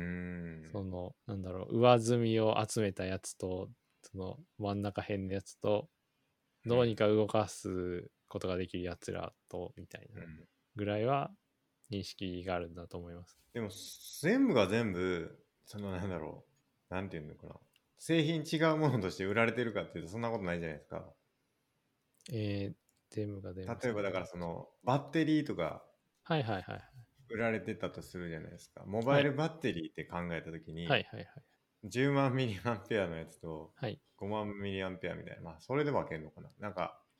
あれは、うんどうやって 製品分けんねやろうなっていう、その容量だけじゃない可能性あるじゃないですか。はいはいはそのい。モバイルバッテリーの場合は、その、なんていうか、容量でその品質を分けてるけど、実はその、長持ちの度合いがはいどれぐらいかっていうのも多分軸になってくるし、なんか別の軸もあるかもしれないですけど、はいはいそれぞれでパフォーマンス一個一個見ていったら、これはすごく容量的にはいいんだけど、長持ちはあんましないやつができちゃったなとか、はいはいはい。だってもう各数値をこういろんな軸で見ていくと、はいだから全部に ラインナップ作らないといけなくなって、はいはいはい。それはなんか破綻しそうじゃないですか。まあ、なんでその実際の商品ラインナップの数ぐらいになりますよね、当然。ラインは。でそのだから見てないラインナップそのラインナップの軸のに入ってこない観点みたいなのがあるわけじゃないですかパフォーマンス観点というか数値観点というかと基本的に商品として補助されないパフォーマンスは見ないはずですね。ああなるほどなるほどはい。そういうことかでもなんかスペック見たら大体これぐらいっていうの全部載ってるじゃないですか、はいはいはい。あれってでもあれは全部が全部それピピンポイントにバシッとこう決まってるのかあれは当然、オアベターですね。青はベターでやってるんだオアベターです、全部。まあだからブレがある可能性はあるってことですよね。だからその両、なんか商品ラインナップとして分けられるそのスペックのものは A グレードのものを A として売って B のものは B としてっていうのできるけど、はいはい。そういうラインナップがないものに関しては、ベターなやつベ以外はターなもだのを安く売るしかないってことです。からそこから外れたやつはもう製品化できなくなっちゃうってことですよね。まあもちろん当然保証できないものを売るわけにはいかないので、いやー、大変やな。なるほど。イーブンにはいいんですけどね、悪い方に。には売れないですね、当 然。なるほど。ちょっと孫さんが沈黙を。 いや、スケさんが CPU 作るときに参考になるかなと思って聞いてました。 いやそうそうそう。 そうですね、大変だと思いま。いいですいや作らないといけない。 で昨日のあの僕らの僕らで僕見てるしコンパイラーのはいはいはい。の授業でありましたけどじあの授業というか講座をやってるって話を前もちょっとしたんですけどあの昨日言ってましたよあのコンパイラーはつ信じられへんと。自分が作ったもの以外は信じられないって言ってて、最終的に全部自作しないといけないっていう結論が出てましたね。出てましたね。それはどういうことかっていうと、どういうことですかあれ、 ちょっと僕説明できないよ。あれ、いや、お願いします僕の理解では、えっ、と、まあ、コンパイラーっていうのは、どどの人に向けて言ったらいいのかわからないですけ ど、まあ、プログラムを実際に実行できるものに変換してくれるプログラムっうん、て いう感じですかね。そうですね。んなんですけど、要するにそれ自体がプログラムであるから、そこにいわゆるウイルス的なものを仕込むことはできると。なので、人からもらったコンパイラーには何かしら仕込まれている恐れが原理的にはあると。で、それを原理的に回避する方法はないと。なので、えっと、本当に安全なものを作るが欲しければ自分で作るしかないですと。ただ、じゃあコンパイラーを作るときに、えー何を使えるかっていう問題があって例えば他人が、えー作った、えーアセンブラを使ってアセンブアセンブリ言語を機械語に変換するような形で、えーコンパイラーを用意した場合そのアセンブラに何か仕込むことも当然原理的にはできるとだから、えーアセンブラも自分で作るほかないとでじゃあ、えー、と機械語で自分でアセンブラを書くことができたとしてじゃあ絶対に安全なものを書けるかっていうと、じゃあ今度 CPU のレベルで、CPU は当然命令を受けて、それを計算して返す装置なので、えー何かを仕込むことはできるということは、 えーあるいは、えっ、と、えーメモリ周期記憶装置とかに何かを仕込むこともできると、えーいうことは、あらゆるハードウェアも自分で、えー作ったもの以外は原理的には信用できないと。それってどいうこになまるで降りていくんですかねトランジスターとかは信用できるんですかねトランジスタはいいんじゃないですかね。さどすこまが、でいけんの1や個ろずなつチェックできますからね。ああ、入力値に対して出出力値が、こう、対対応がこう、なんか一個一個に対しては、なんていうんですか、場合分けが非常に少ないので、そこ場は合分けが少なくなるように作られた トランジスタみたいなのは存在しないってことですかまあ、要するに入力以外の要素を入力として受け取っている可能性はあるわけです けどつまりトランジスタのあの黒い箱の中に何か通信機能のあるものがあってこう外部からの入力によって入力と出力の対応をこう意図的に変えることができるんだったらできますけどまあ確か原理的にその入力に対して出力しか対応してないんだったらうんまあ問題はない初と。はずと。しかもトランジスタは買ってきても OK ってことですかまあ頑張って自分で一個一個入力と出力が、 まあ予定通りのものかを チェックするならば。なるほど。じゃあ、シリコン掘りに行くとかはしなくていいわけです ね。シリコンじゃないか。それはつい掘るそうですね。シリコンは多分掘った後の方が大変ですけど、あの、純度を上げていく方が確かに。大変ですね、 ということらしいですそうですね。じゃあ、すけさんはシリコン作る と。でまあコンデンサはちょっと大変そうですね。なんか、コンデンサあの、メモリを作るのには多分コンデンサがどっかの段階でいると思いますけど、ー。はいはい。そこにはなんかいろんなことを仕込めそうな気はしないでもないコンデンサーにはまあ仕込めちゃう。かもしれないですね。でもかコンデンサーって昔作りませんでしたっけなんか科学実験とか作で。れます作れます。い究極的には板を2枚とその間に、えっと、不動体はいはい、をは挟めばできます。い。ですよね。なんか作った記憶ありますけどね。あやってるとこもある気はします。なんかひょっとしたら大学の実験でやったかもしれない。科学の。物理科学うんう実ん験かうなんんか、ありそ うですね。うん。結構いろいろ作ったんですよね。いろいろ。覚えてないですけどね、何も。覚えてさないっきの話じゃないですけど。 いや、結構ね、頑張ってやったの。僕、科学系の大学だったんですけど、はい。週に3日、昼の1時から夜の9時19時ぐらいまで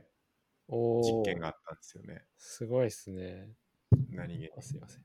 週3日。おーそれが3回生の1年間ずっとやるんですけど、おー結構ハードでした。毎日レポートあって、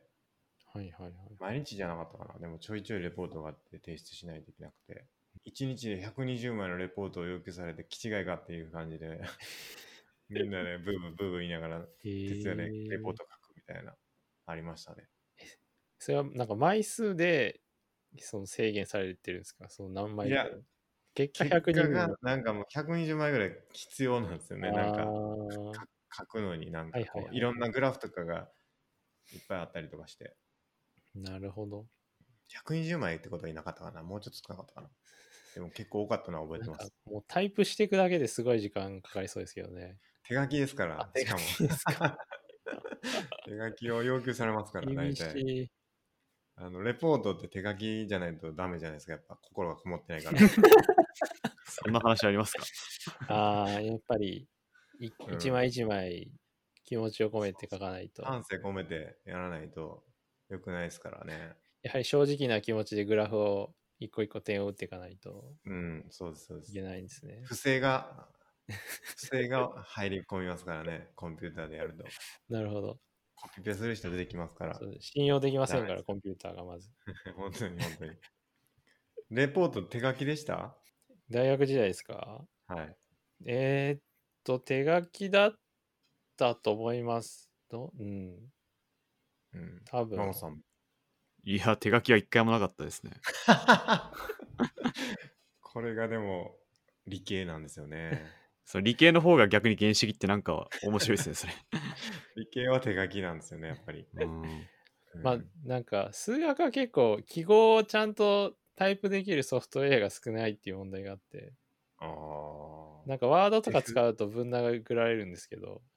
手風、手風をちゃんと覚える人はめちゃくちゃ早いんですけど、みんな嫌がって、どっちでもいいよって言われると手書きで出すっていう。ええそうなんだ。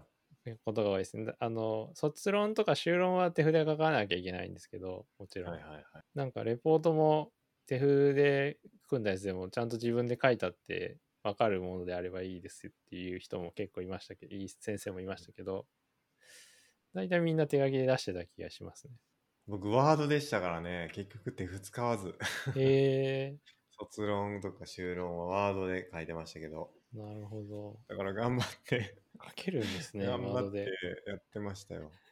文章中にはそんなに出てこないのかなういんや、でも頑張ってね、下付き、上付きとかやってましたよ。いや、出ますよね。なんか積分記号みたいなやつとかどうするんだろうとか、いや、そうですね。あの、だからシグ。マみたいなやつとか。はいはいはい。なんか、なんやかんや出ると思うんですよね、理系の論文を書くと。いや、数式系は全部画像にして貼り付けてましあたあー、けど。なるほど。うん。結構涙ぐましい。でも文章中にそんな出てくることがなかったから、まあうんいけたんですけど、で文章中には、あの、化学記号の上付き、下付きみたいなのが出てくるから、はいはいはい。あの、C6、H6 とか、ああいう感じのやつが。あれも結構ああい、うのが、なんか図、図的な文字というか、そうそう頑張 って、 頑張ってワードでちょっと下にずらすみたいなことやってました。図式ですよね。本当にだるい仕事でしたね、あれは。すごい。なんか、それこそ、弁前管とかどうやって書くんですか画像なんですか全然感は画像ですね。画像なんですね。えー画像にしますね。 いや、もう何の話やったっけってなってますけど。はい。ソフトウェアの話から。そうですね。いだや、ぶそうで、僕ね、今日話したかったことがあって、はい。あのーやっぱり、こう、新しくエンジニアになるにはどうしたらいいんだろうかってことをはいはいはい。考えてて、考えててというか、結構難しくなったなって思うんですよ。難しくなったとうん。言いますと、その今なんかエンジニアになりやすくなってるんですよねあの環境的にはその学んだりとか、はいはいはい。いろんなスクールがもうめちゃくちゃいっぱいあってこう、まあ、教材とかもめ山のように落ちててはいはい。でまあ孫さんもこの前 Python の入門講座とかやったって言ってたじゃないですかはい。だから結構その敷居自体は結構下がってるというか、その学ぶ敷居は下がってると思うんですよね、いっぱい。うんでも、じゃあいざ就職しようって、そのエンジニアとして就職しようってなったら、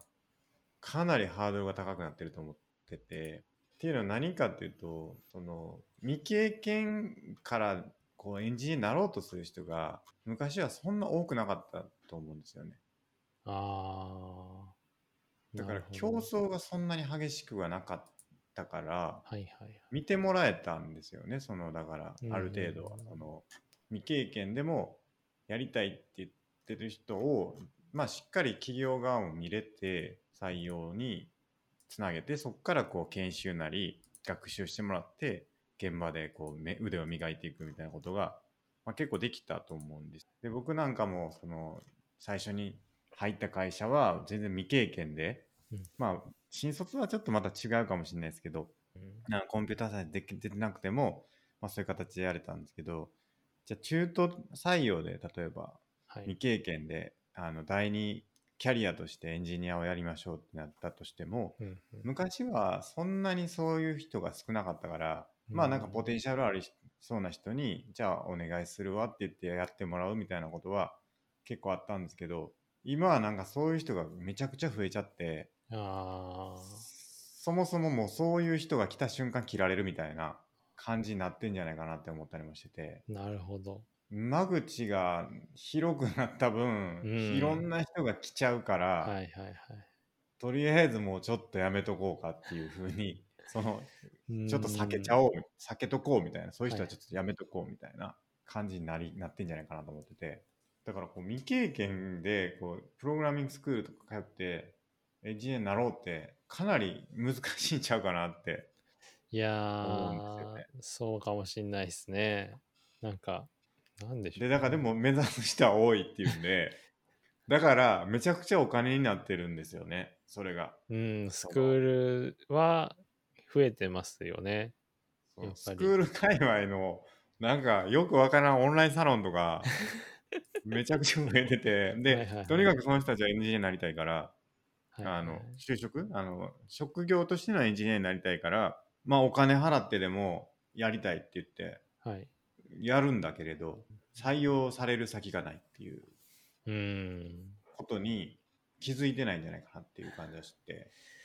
じゃあ僕が今からエンジニアになりますってしろやろうとしても積んでるってことですかかなり難しいと思いますああやっぱり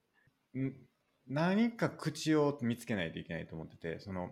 未経験じゃないっていう状態にならないといけないんですよ。そう、はいはいですね。その未経験だった瞬間にもうそれで多分フィルターされちゃうんでてかもうある程度ちょっと経験積んだエンジニアでもかなり多いんでそこからでいいやって思う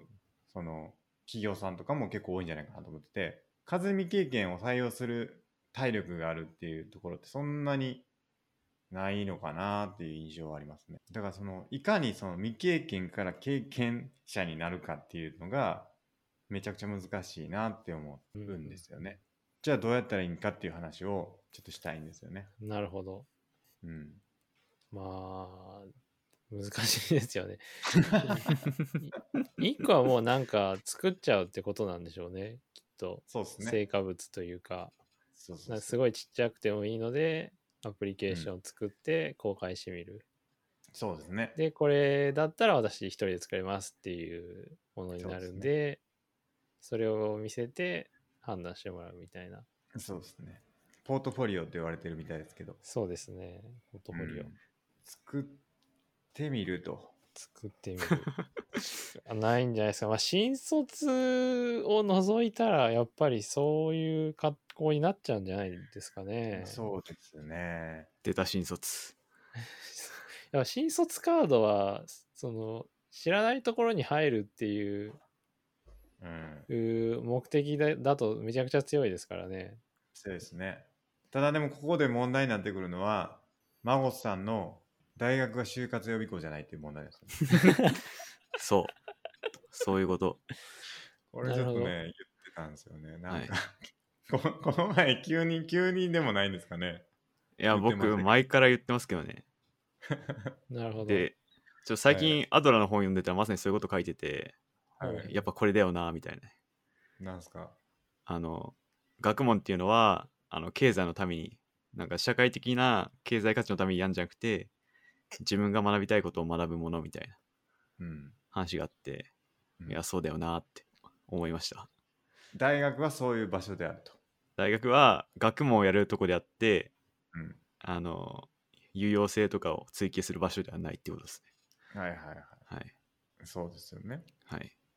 難しいですよね、でもね。 うん。僕はでもそれでいいと思う。僕もそういう考えなんですよね。有用性とかいらないと思ってんですよね。 はいうん僕もそれはそうなんですよね。 うん。まあでも、就だか活予備校なってんのかなら現実的にはそういう目的で、えっ、と、動くインセンティブがあるっていうことですよね。まはあいはい実際多少なってますね。海外ならアメリカとかならさらにそういう傾向が強いかなと。まあまあ確かに確かに。まあアメリカとかそうかもしれないです。もうアメリカまあみでもんな医者か弁護士じゃないですか、基本 的に。まあドラマ知識ですけど、 それ 本当っすか実際どうかわかんないですけど、うん まあそう言われてるんで。なるほどでもアメリカの学生はまあちゃんと勉強してますよね。まあそのはい何のためかっていうのはあるかもしれないですけど、学問はしてますよね。まあ、勉強するのはいいですけど、まあ、アメリカって基本的に資本主義にまみれてるじゃないですか。まあ日本よりはそ資本主義をなんか純粋にやっている感じがしますけど。ですよね。はい。結局その資本主義にの荒波にもらえるイコール有用性社会的な有用性にこう左右されちゃってるのが僕は気になりますけどね。うんなるほど。はい、まあどうなんでしょうねその日本の学生はじゃあ有用性すら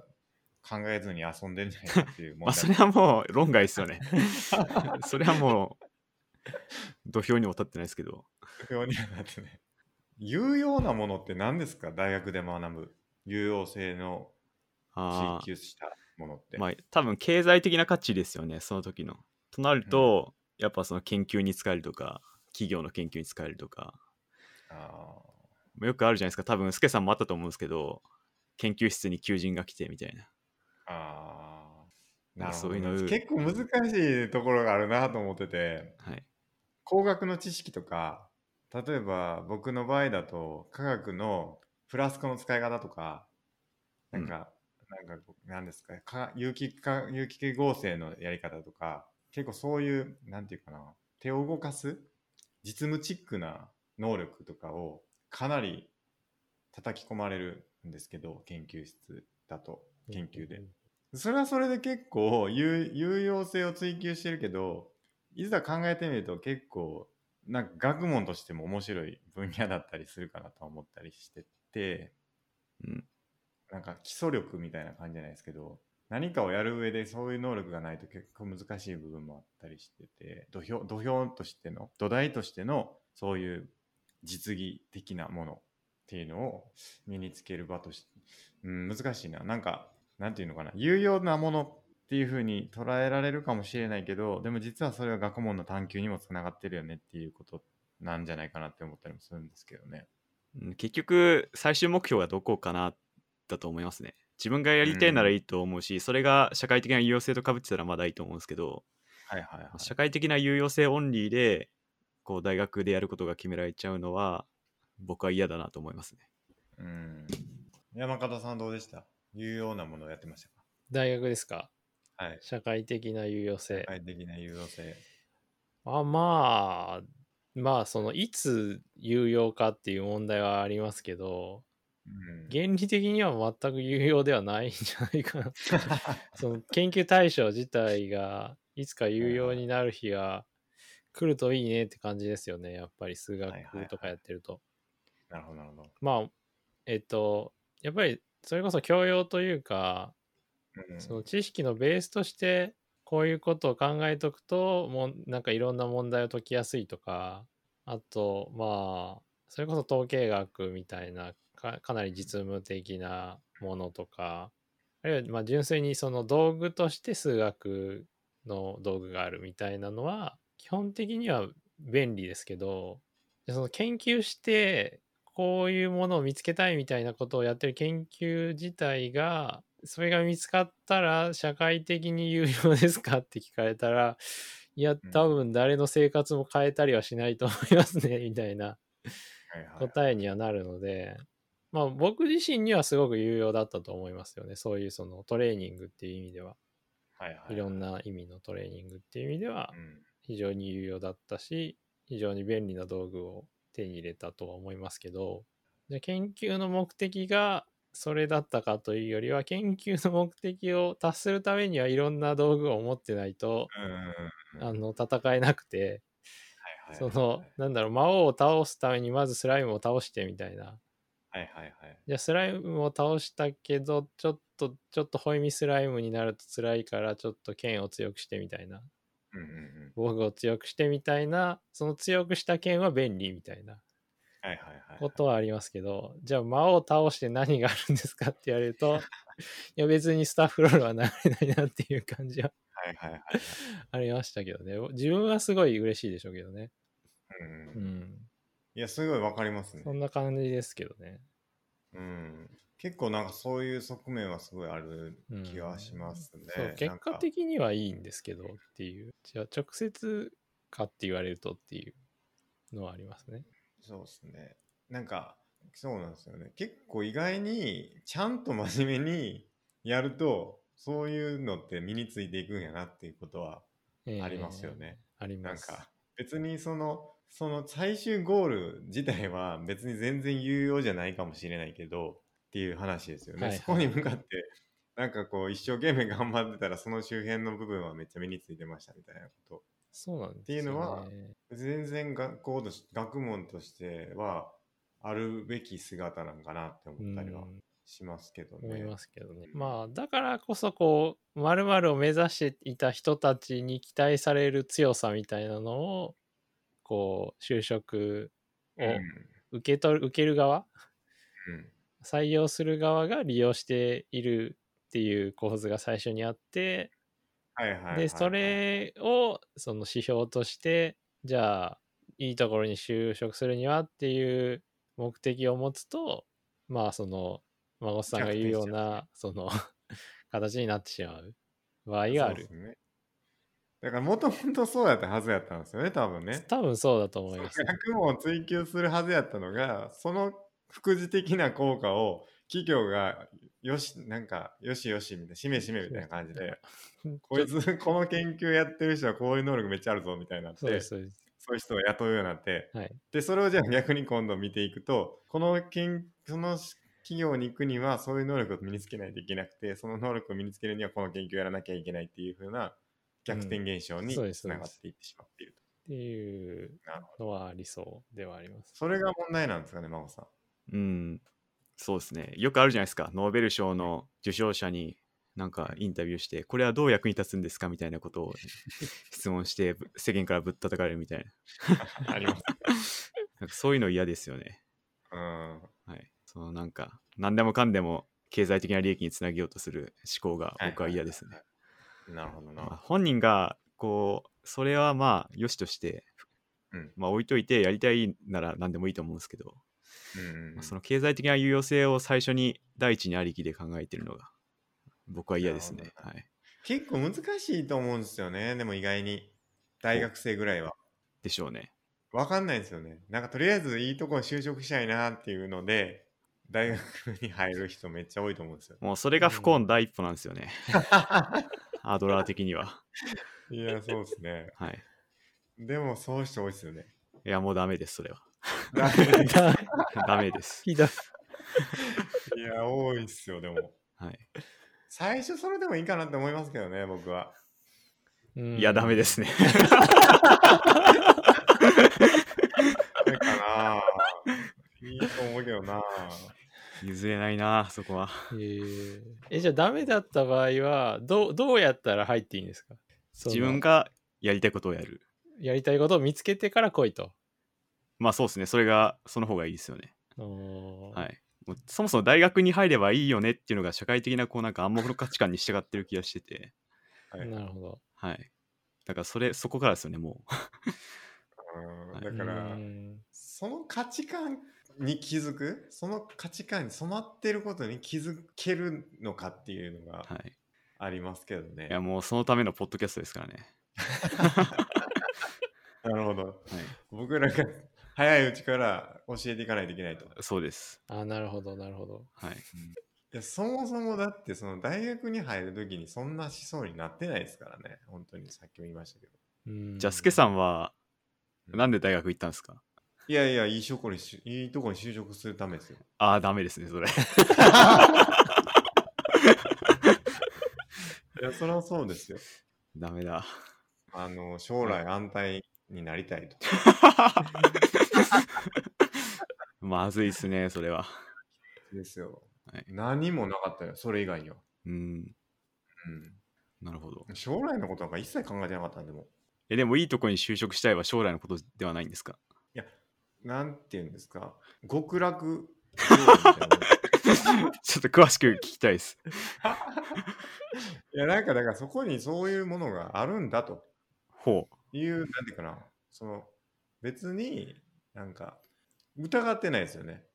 そのなるほど価値、うん、価値観に疑いがないというか、いい大学に行けばいいんだと。いい大学いいに大行けば極楽があると思ってたってこと極ですか楽があるん だと。っていうことは、僕なんか疑いのない事実だったんですよ。ああ、もう騙されちゃってるな、これ。騙されちゃった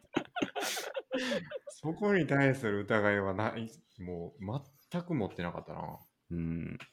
うん。なんとなく、スケさんのこの、しなんていうか、成り立ちっていうのが見えてきましたね。 あだからこうなってんのかみたいな。だからどうなってるんですかこうなんかやりたいことが分かんないとか、。はい企業何がしたいのか分かんないっていうのが、そういうとこから生まれてんじゃないかなっていう気がしまし確かに念仏を唱えてればいいんだっていうた。なる ほど。ふうになってたかもしれないですね。はい。疑ってないですもんね、自分の。うん。まあこれまさに、なんだろうなう、ん世間的な価値に従ってきたから、自分を見失ってるみたいなうん、そう状です況にね。なってんじゃないかなと思いまし確かにね。た。はい。じゃあでも、今じゃあ戻ったとしていけいけるかって言ったらそんなことないじゃないですか、結局。いけるっていうのは、あだからその気づけるかっていう話だと思うんですけど。いやまあ、これから気づく人には気づいてほしいっていうこと。なんかですかね悟りと一緒だと思うんですよね、結局。今自分がどういう状態になってるかっていうのに気づけてない、つまうりん悟れてない状態だと思うんですよ。はいはいつ。まり、幸せであると、自分はもうすでにうん幸福であるという話だと思うんですけど、後から見たら、いや、もう幸せやんっていうふうに気づけてたよねっていうふうに見えるかもしれないじゃないですか。今の僕を見たときに、うん未来の僕が悟ってたとして、はい。うんあの2020年のスケさんは全然幸福でしたねみたいな。後ろから見えるかもしれないけど、自分にとっては分かんないじゃないですか、例えば。うーん、それを過去のを幸福って判断するのはどうなんですかね。まあ、過去の幸福っていうかその、はいなんだろう気づけてないことを気づくのってめちゃくちゃ難しくて、うんそれがその高校生の時の自分がいやその価値観って間違ってるよっていうふうに気づけてないっていうのと、まあ、構図としては一緒かなって思うんですよねうん。うんだから悟りなんじゃないかな大学は大学は悟り。大学は悟りと一緒なんじゃないですかねまあ今思ったのは、大事なのは今だと思うんですよね。はいはいこの過去をどうこう解釈を、なんだろうな、あの時は幸せだったって解釈しても、まあ、あんまり意味がなくて、うんうんこう、今が幸せかどうかっていうのが大事なんで、うんうんうんまあそこに、なんだろうな、注目してほしいなとは思いましたね。あそうそうだから、今の自分がもうすでに幸せなんだっていうことに単に気づいてないだけやでっていうことはい。を未来の自分は言えるかもしれへんよねって話です。だからその時が幸せだったんじゃなくて、はい。そのそれに気づいてないよねっていうことに気づくことがあるかもなっていう、なるほど将来。い僕がその当時はその価値観、大学っていうのはそういう、なんだろう、社会的なあの価値に見出された、価値を見出していってた、何も信じずに何も分からずい言ってたのは良くなかったよねって、その当時は気づかなかったけど、今は気づいたっていうのと同じようなことがうん。じゃあ今の自分の幸福っていうことに関しても同じように言えるか時が来るかもしれない。うん。ちょっとあんまりよくわかんなかったです。あれえーそうですね。まあ、はい大丈夫です。 はい。まあだから、大学は一週活予備校じゃないよってことですね。はい。うんそれをお伝えしたいです。難しいですよ。でも何やりたいかって決まってればいいですけどね、大学入る前にね。はいうんちなみに山門さんはもう数学を志してたんですかずっと昔から。大学入るときはもう数学科を探しましたね。自分の学力で入れる数学科、数学がやりたかったので、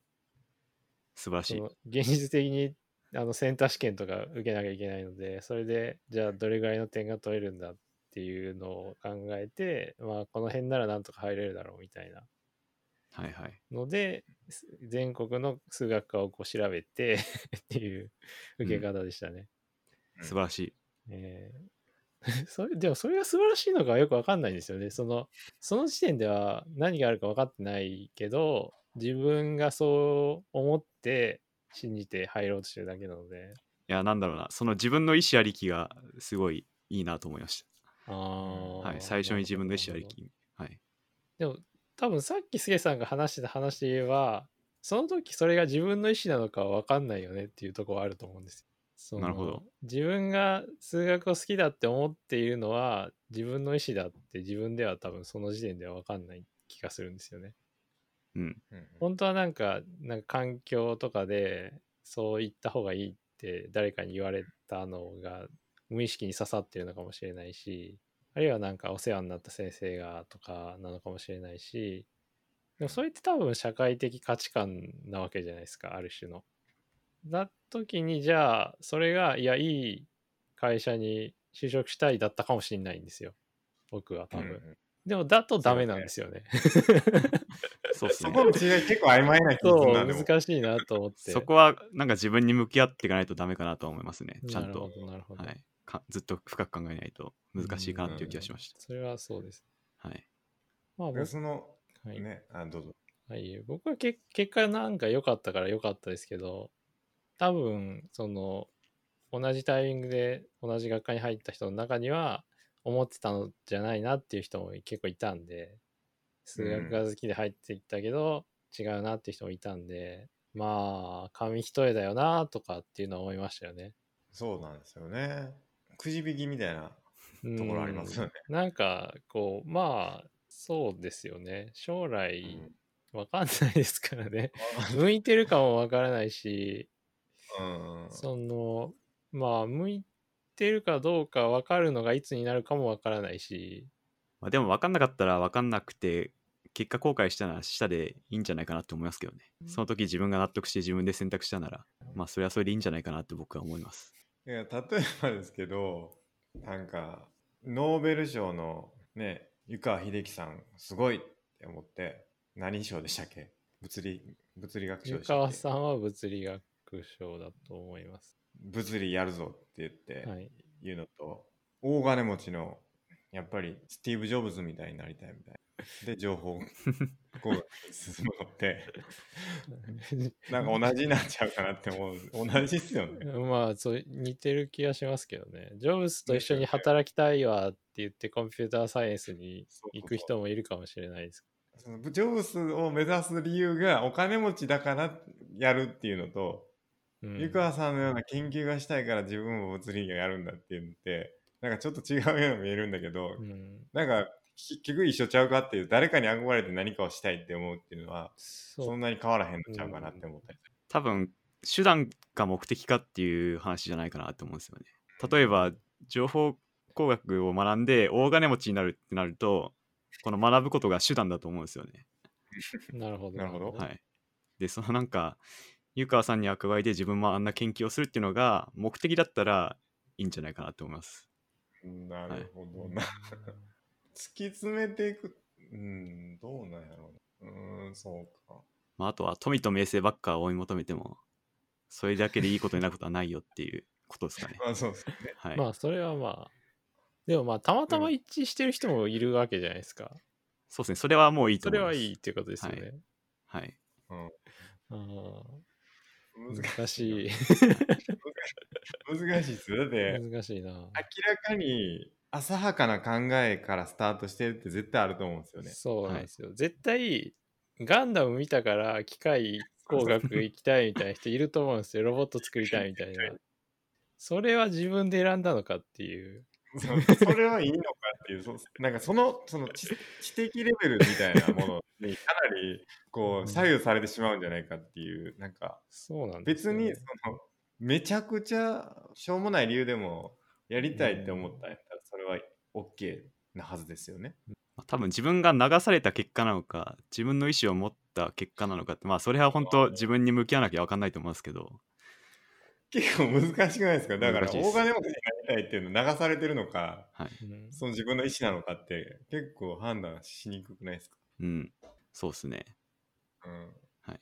意思をめちゃくちゃ強く持って俺は大金持ちになるんだ名声を得るんだっていうの はめちゃくちゃ意思が強くてそれはそれでいいんじゃないかなって思ったりもするんですけどね。はいいやでもそれで幸福になれると思ってたらそれは間違いだっていう話もありますねいやなんか、ね、これなんか星新一とかの小説とかで、はいはいはい。なんか手段とかその目的を達成するためにめちゃくちゃ頑張った結果めちゃくちゃなんていうかなそのあるじゃないですかなんか泥棒をするとはいはいはい。この会社の金庫のお金を盗んでやるんだっていうふうにはいはい。強い意志を持ってそのなんかある会社に潜入するという設定の小説があってでその人は最終目的はお金を盗むっていうふうに決めてるんだけどそのためにそれを得るためになんていうかすごい勤勉に努力してこまず最初に任されるお金っていうのはすごいちっちゃかったんだけどうんなんかすごく努力してまず店長になっておかはい任されるお金がすごいなんていうか大きくなってはいでなんかある日泥棒が入ってきてで泥棒にこう殺されかけるんだけどいやここでこのお金失ったら俺のし今まで築いてきた信頼っていうのはなくなるから、うんもう命に変えてもこのお金守るんだって言ってはいはい。やってでその「いやお前そんな自分の命の方がよっぽど大事やで」みたいな「そんな会社のお金なんてそのほっといてもいいんだ」みたいなこと言われながらでもそうやってこう一生懸命一生懸命その会社のためじゃないけどその自分の将来お金が盗みたいっていう目的のためにめちゃくちゃ頑張った結果なんかすごい出世していくみたいなのがあってっていう小説があるんですけどはいはいはい。なんかこう見えなんなんていうのかなみまあそうか結局だからそれは見え方の話をしてるからあんま関係ないのかないやなんかその目的が何であれうんうん結果として得られてるものが良ければそれはそれでいいんじゃないかなっていうのも考え方としてはあるだからその大金持ちになりたいっていう目的を持ってたとしても大学でめちゃくちゃちゃんと勤勉に学問をしないといけないそれこそ別に目的はお金持ちになることなんだけどそれを達成するためにはその有用じゃないことも学ばなきゃいけないってなった時にそれをしっきょ一生懸命勉強するっていうのはそれは別に、ま、間違ってないんじゃないかなって思ったりもするんですけどね、うん、大学で学問するっていうのはどうですかうん、それは自分の意思で学びたいと思って学べるでも目的はお金持ちになるためなんだけどしっかりこう自分の意思を持ってし、そうまあ、学んでいくスタイルうんあの姿勢を持ってるっていうのは、まあ、学問をやる姿勢としては間違ってないんじゃないかなって思ったりですねそうっすねまあその前になんだろうな、うんちゃんと今幸せであるかと思えてるかってとこですかねうんまあそれをもってまなるほどあアドラー的になんだろうな自分の目標とするとこに一歩一歩進んでいくのはいいと思いますうんうんうんうん、はいでも自分は不幸なふ今不幸でお金持ちにならないとダメなんだって思ってる限りはダメだと思いますけどねうんなるほど、はいうん。うーんあれ ってことは、あれどう、どうなってくるんだその大学 が大結学局の話からだいぶ離れてきたような気がします けど。何をしたらいいんだろうな。っていうふうに、はいその資本主義に、有用、社会的に有用だからこれをやるっていうのが良くないよね。まあ有用ファァーストは良くないと思いますけどねはい難しいな、これ。 でも有用なことを目的として、でもしっかり学問をすることは間違ってないですよね。まあ自分がまず納得してるかどうかだと思いますよねしょうがねえからやるかいう社会的に有用とされてるからって思ってるなあーらそういうことですねなまずいかなとは思いますけどどうですか山形さん。僕はなんか、うん、それは自由なんじゃないかなと思っちゃいますけどね。その行動しか結局観測できないんだから、うん、どう思っててもやったことが全てなんじゃなかろうかと思っちゃいますけど。意思意思は何であれそうですね何をやったかが全てやそうですね、そういう意味では。と。お金持ちになりたくてそその銀行員の話で言えば頑張った結果その銀行もうまくいったかもしれないし、うんそしたらいろんな人がなんかちょっと良い目に遭ってるかもしれないわけでそれは良かったんじゃないかなって気がしますけどねまあ結局は本人がどう思ってるかですよね本人が納得してるならいいと思いますでもその就職予備校として大学を利用している人たちは本人は良いと思ってるんじゃないですかね。まあでももっともっと深掘ってみると自分 より社会的な価値観ファーストになってるわけですよね多分、ははい、そこに自分っていうものが存在しないっていうのは問題かなと思いますだからその気づきをいかに早くできるかっていう話になってくるんよね。うんうんもう逆算するとポッドキャストを聞いた方がいいとどのタイミングであるべきなんですかね、マモスさん的には。えもう言葉が分かったらいいんじゃないですか小学1年生の時から、 今私は幸せなんだろうかみたいなことをちゃんと考えれるようになった方がいいいですね。やアドラーってすごい教育関連なんですよはいはいその子育てもアドラー式みたいなのがすごいあってうんだからすごい小さい頃からそういうもんがあると思います境目知りたいですね。僕がその気づいたのは最近ですけ ど。いつなんだろうっていうのがありますけどね。もうアドラーもそのアドラーの考えに基づいてこう生き方変えるには今まで生きてきた年数の半分がさらに必要っつってるんであじゃあ僕はいは60歳ぐらいかな。なんで30に気づいたら45歳にようやく完了するみたいえな、ーでアドラーは言ってますなるほど。アドラーは何歳で気づいたんでしょうね。どうなんですかかねもう5歳で気づいてた。まあアドラーの歴史調べると面白いかもしれないです ねそう。言葉喋れててもそれ気づいてたら相当すごいと思うけどな。4歳ぐらいで気づいてて。まあでもなんかその育て方とかで影響されるとも言ってますからねうーん。まあちょ結構時間経っちゃったか。そうですね、結構 2時間ぐらい。時間近くなってる。こんなところですかこんなとこですか、なんか話し足りないことないですかなんか42の話はあんまなかったですね確かかににもうなんどんどん進めちゃったよ。そう C, ですね C 言語の話からもう確かに、ほとんどできなかったな。確かになんかね、あの、リモートでやったやつがありますよみたいな話は表に出てたから、ああ、確かに、それちょっとやりたちょかっっとたな。話してちょもよかったかもしれないですけど、っとまた、あれですね、山本さん、再、再チャレンジです。再チャレンジ。ンジ、今度こそ42を本日ポの話チンとの話、またしましょうっていしうますか回を、そう今度ですねこそっていうんで、またね、あの、アップデートあるかもしれないし、そうですね。いろんな、あと、あとなんだろう、話して、ああ、ちょっと思ってたのは、広角機動隊の話ちょっとしたかったなと思いますね。高学期でもね見てないからな。見てないし僕も見てないんですよねああ、じゃあちょっと無理ですね。ちょっとあの、マトリックスな見まし。新いた。マトリックスは見ました、マトリッ僕も。はい。のがなるほど。え、最近のやつですか、高学期で大えっの。と、そうですね。先、先月、4月か、先月かな、に新しいのがネットフリックスで出て、うん。みたいな話はちょっとしたかったんですけど。そう完結したんですかえっとね、まあ、ややネタバレになるんですけど、 今公開されてるのは、おそらく、えっと、えー半分ですね。うん半分ワンクールのうちの真ん中じゃないかと言われてます。12話なるほどあるんですけど、多分24話のうちの12話なんじゃないかなというふうになるほ思どわれています。なんかすごいいろんなシリーズありますよね。いや、そうそう、あ僕りまもすそれ言いたかった。何を見たらい いんだと。アベンジャーズと一緒で全部見ないといけないのか。まあなんかテレビシリーズを見ればとりあえずいいと思いますけどね。うんテレビシリーズ。テレビシリーズ。テレビな、んてやつですかえっと、スタンドアローンコンプレックスっていうやつがテレビの一 SAC ってよく略されてますけど。で、これの、まあ、続編の2期が、えーありますと。で、そのちょっと続きの映画版があって、で、さその続きが今、ネットフリックスで出たやつって感じあ。あ、なるほど。で、映画版があって、今のネットフリックス。そうですね。で、これとはまた別の世界のやつもあって、この一連のやつとは。が、えっ、と、そもそも映画の押井学が、押井学じゃない、押井守が書い、あの、撮った高画機動隊っていうはタイトルの映画と、その続編のイノセンスっていうのが、映画のやつがある。映画2つが、それ、そっちはそっちで別の世界線の。そうですね、キャラクターはほぼ、えっと、同じなんですけど、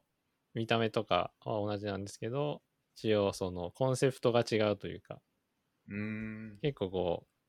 う、なんだろう、まあパラレルワールド的なやつがあるっていうのと、で、ややこけたのがアライズシリーズっていうのがまた別にありますね。なあ、ちょっとややこしい な。いっぱい出てきたな。映画 でも、映画とも微妙なやつがああって、まあ、それはまあはい見なくていいです。シリーズは見なくてアライザは一旦見なくていいです。ととにかく、スタンドアローンコンプレックスとその続編の2期みたいなのを見ればいいと。そうですね、スタンドアローンコンプレックスの一期を見て気に入ったらちょっとずつ広げていけばいいと思います。そこなでるほどなんか面白くなかったらそこで終わっていいと思います。見るか。いや 見見たいなとずっと思ってたんですよね。人生の嘘ついて見てなかったんですけど、今まで出た。これはなんかでも、そその、なんでスタンドアローンコンプレックスが一番多分、そのシンプルにファンが多いんですよね、きっと。なるほど、なるほど。なんで、それの正統派の続編っていうことで、まあ結構話題というか。ただしで、、その、こはい。はいはい。あ、今広角機動隊っぽいっていう、あの、なんか、山門さんが言ってたんでしたっけはい何はかいが。はい。あの、あれか。ケン・トンプソンのやつでしたっけああ、はいはい。トンプソンハック、はい。が光学機動隊っぽいって言ってたんでしたっけ、はいはい、言いました、言いました。私です。それはなんか説明できるんですかどういうことかって。えっと、なんか、なんていうんですかね。その、電脳っていう概念があるんですよ、この世界に。はいはい。えっと、電気の脳みそ、どう電ん脳っていう概念があって、